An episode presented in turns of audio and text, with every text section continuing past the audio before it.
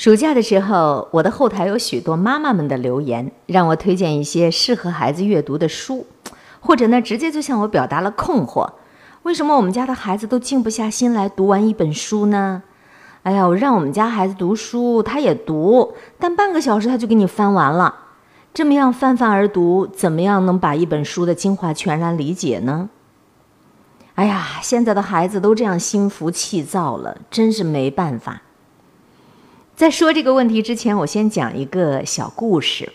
有这样一个家庭，在他们有了自己第一个孩子的时候，他们也在考虑这样的问题：怎么样能够培养孩子的阅读习惯？夫妻二人想到了打造一盏连桌灯。晚饭之后，将灯下的桌子用木板隔出三块，类似于现在办公室格子间的区域，每个人坐在属于自己的位置，阅读自己喜欢的书。随着家庭成员的增多，隔板就被增加到十三块，桌子越来越大，于是每个晚上都能看到如同图书馆一样的景象。全家人必须都坐在这同一盏灯下阅读，读圣经，读课文，或者自己喜欢的小说、诗歌。头顶上从最早的大号煤油灯到汽油灯，再到后来的电灯。不变的是，每一个夜晚，每一个人不仅均匀地分享着头顶上的灯光，还享受着知识带来的照亮内心的光。即使父母偶尔有不在家，由于这种仪式感的养成，孩子们也是常常充满期待的等着晚上的全家共同阅读时间。你知道这位父亲是谁吗？他是列夫·托尔斯泰。精神生活的培养，取决于好习惯。习惯能否养成，却需要父母的自律和规范。如果说你每天下班之后都只会瘫软在沙发上，刷刷手机、玩玩抖音、看看视频，那么你就别指望你的孩子能够自己走进书房去看书。如果你自己习惯于大吼大叫、脾气暴躁，你也别奢望你的孩子的性格能够和风细雨、温柔良善。如果说你自己一个月都看不完一本书，你又如何要求孩子去完成你列的那么长长的书单呢？孩子或者是家庭关系都是互为映照的，它就像一面镜子一样，映照出你为人父母的样子。你如果是蛮横的，你的孩子就会耍无赖；你如果是一个拖延症患者，你的孩子就会行为懒散；你如果很贪婪，你的孩子就会不知足。你如果脾气很暴戾，那么孩子就会很冷漠；你如果特别霸道，你的孩子从小就不会尊重他人。孩子他只是一个小号的大人，让你的孩子做到之前，请你先进行自我规范。孩子延伸的不仅仅是我们的血脉，对自己的要求、自身的眼界和行事准则，他都在深深影响着你的孩子呀。这一篇文字内容来自“原知共读”公众号上的推送，名字叫做《何必等待轮回，来世就在你孩子的身上》。你建立起来的家庭，其实比你出生的那个家庭它更加重要。现在我们常常提到一个词“文化”，文化是扑面而来的微风，是一个人良好的教养，是对弱者的谦和。是一个人品味、道德、智能积累的总和。作家梁晓声把文化分成四点：植根于内心的修养，不需要提醒的自觉，以约束为前提的自由，为别人着想的善良。现实生活中却很少有人重视家庭文化的共建。家庭是社会的基石，家庭与家族当中世代酝酿的亲情。是养育良善的土壤，能否在家庭里获得足够的尊重、爱和自由，决定着每一位家庭成员的安全感和幸福感。奥地利的心理学家阿弗雷德有一个著作叫《自卑与超越》，这里面就讲到家庭和童年对于人的影响是巨大的，也就是现代语境当中的原生家庭。有矛盾的夫妻总是形成双方对峙的局面，看谁更疼爱孩子，其实是在比着谁能够更好的控制孩子。如果父母之间的这种分歧被孩子得知，孩子就会巧妙地利用这种矛盾为自己所用。那么，这种孩子是不可能具备合作精神的。如果某一位家庭成员的地位远远高于他人，比如说父亲在家里是一个脾气火爆的人，是家里的王，实际的主宰者，那么父亲将会将这种错误的观念传递给他自己的儿子。这种家庭氛围其实对女儿的伤害更深，他们会以为男人都是家中的暴君，以为婚姻就是受人主宰的家庭生活。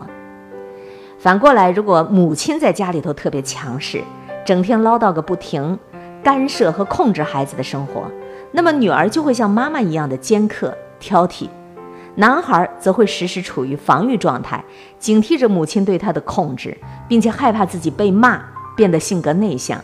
萎缩不前，长大以后更多的逃避和异性之间的相处。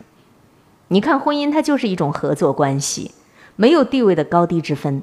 同样，家庭当中更应该看重的是爱和合作精神呐。家庭文化不仅仅包括整洁的居住环境、良好的生活习惯、优秀的家风传承，还是爸爸爱妈妈、相互的尊重和体谅、父母的爱。决定着家庭教育的优劣。大家都明白，父母相爱就是给孩子最好的教育，也都知道言传身教比单纯的复制数落更加有效。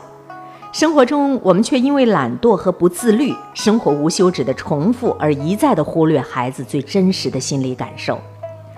我最近看了一本非常有趣的心理学的书，叫《热锅上的家庭》。以一个五口之家所面临的家庭危机开始，从家庭治疗师治愈的过程，你能够看到每一个家庭的影子。十六岁的大女儿克劳迪亚，处处跟父母作对，经常大哭大闹，离家出走，甚至想到了自杀的程度。父母只好向心理医生去求助，可心理医生发现问题其实不在他们大女儿身上，反而是看起来夫妻关系融洽的戴维夫妇。夫妻之间的背后隐藏着很多问题。父亲是对亲密关系有恐惧心理的，母亲是一个典型的依附型人格。两个人相处的模式给家人传递了很大的压力。我们常常能听到这样的对话：父母对孩子说：“我们都是为你好。”孩子对父母讲：“有些事情我自己能分辨。”做老婆的对丈夫讲：“到底是我重要还是你妈重要啊？”想想这样的对话，我们是不是很熟悉？每一个人都是问题携带者，其实也是整个家庭的问题。父母跟孩子之间形成了一个压力三角形，就使得孩子成了情绪的承担者和受害者。问题从来没有消失，而是转移到了孩子的身上。孩子不堪重负，才会导致情绪失控。你看，解决家庭的问题，前提永远是你要正视问题。如果你想让自己的孩子从家庭当中获得爱和尊重，不自卑、不焦虑、不急躁，你就得先面对自身的问题。你自己也不可能永远正确，你也一样有恐惧、有怀疑。让孩子可以在家长身上找到自己认同的东西，而并非是一再的抗拒。就像心理学家武志红老师说：“其实我们大多数的人生。”就是不断的在重复同样的事情，你得到了幸福，你就会去重复幸福；你得到了痛苦，你就会去重复痛苦。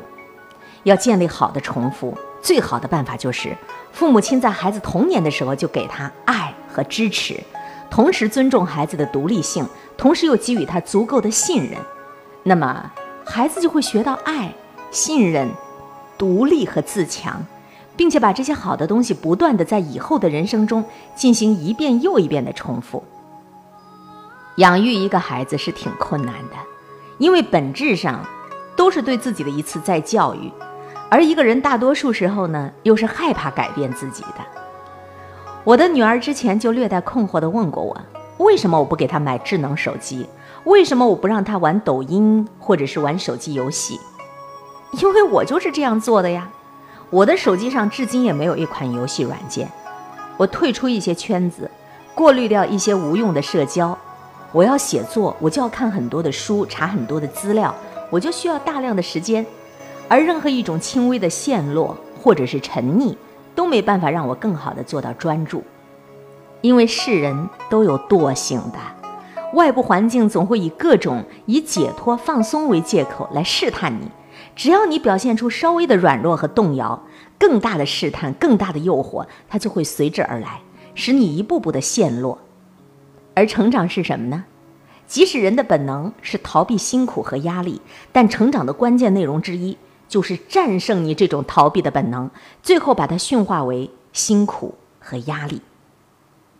一些孩子因为本能的逃避，最后就彻底放弃了，但他们恰恰成为了辛苦和压力的奴隶。